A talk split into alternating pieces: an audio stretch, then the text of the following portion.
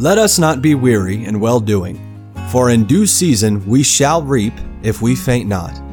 Believers have God's promise that when we faithfully obey Him and don't give up, we will enjoy the very best returns.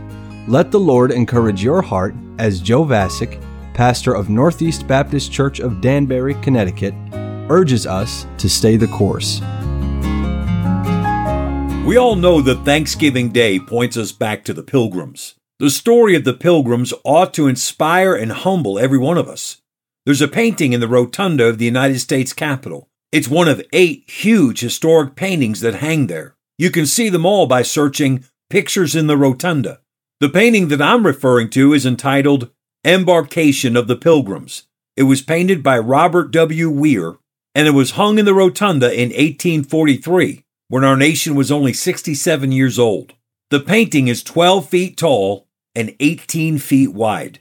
Let me read for you the description of it found at the website Architect of the Capitol, which is aoc.gov. Here's part of what it says about the painting. This painting depicts the pilgrims on the deck of the ship Speedwell on July 22, 1620, before they departed from Delfshaven, Holland, for North America, where they sought religious freedom. They first sailed to Southampton, England to join the Mayflower, which was also making the voyage. After leaks forced the Speedwell to make additional stops in Dartmouth and then Plymouth, its passengers boarded the Mayflower. Five months later, the Pilgrims settled the Plymouth colony in present day Massachusetts.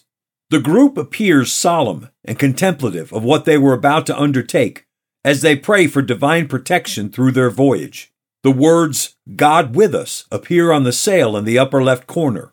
The figures at the center of the composition are William Brewster holding the Bible, Governor Carver kneeling with head bowed and hat in hand, and Pastor John Robinson with extended arms, looking heavenward. Gathered around them are the men, women, and children going on the voyage. Some are dressed in traditional Puritan attire, while others wear more fanciful and bright garments.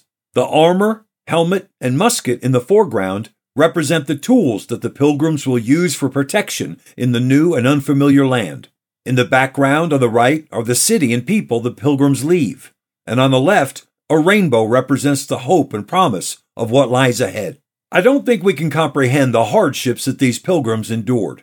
Whatever else that first Thanksgiving was or was not, Governor William Bradford makes it clear that it did in fact happen and that it was a feast celebrating their gratitude to God for his great blessings.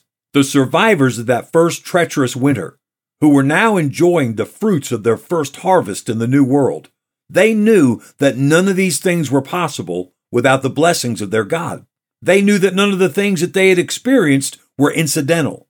They knew that God had brought them through, and they seemed to understand that their success was a first step in a venture that would change the world.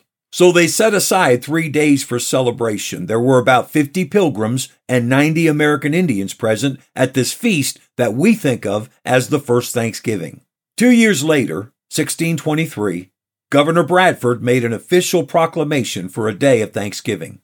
It read, To all ye pilgrims, inasmuch as the great Father has given us this year an abundant harvest of Indian corn, wheat, peas, beans, squashes, and garden vegetables, and has made the forest to abound with game, and the sea with fish and clams, and inasmuch as he has protected us from the ravages of the savages, has spared us from pestilence and disease, has granted us freedom to worship God according to the dictates of our own conscience.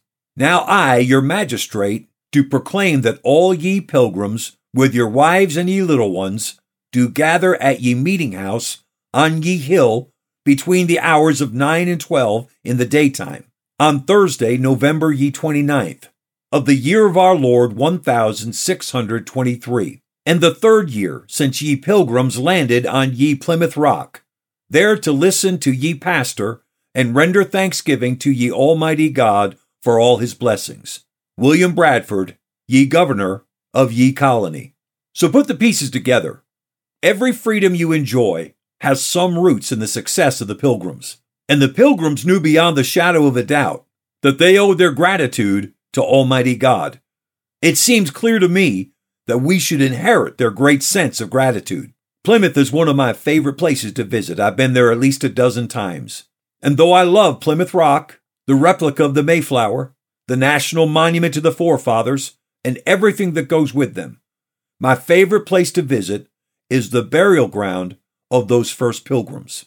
It's up on a hillside. There's a beautiful view there. It's adjacent to the foundation of the Pilgrims' first meeting house. In that cemetery is the burial place of Governor William Bradford, who wrote the book of Plymouth Plantation, where we learn so much about those pilgrims and what they endured. On William Bradford's tombstone, in Latin, is inscribed one of my favorite quotes of all time. Translated to English, it says, What our forefathers with so much difficulty secured, do not basely relinquish. Volumes could be written on how to properly apply that challenge. But if we are going to emulate any quality of our pilgrim forefathers, let's be sure not to fail to emulate their gratitude to Almighty God. American Christian, God has blessed you with a wonderful heritage of gratitude. Stay the course. We pray that today's program was a blessing to you. If you have any questions or comments, we'd love to hear from you. You can email us at staythecourse at nbcdanbury.org. God bless you.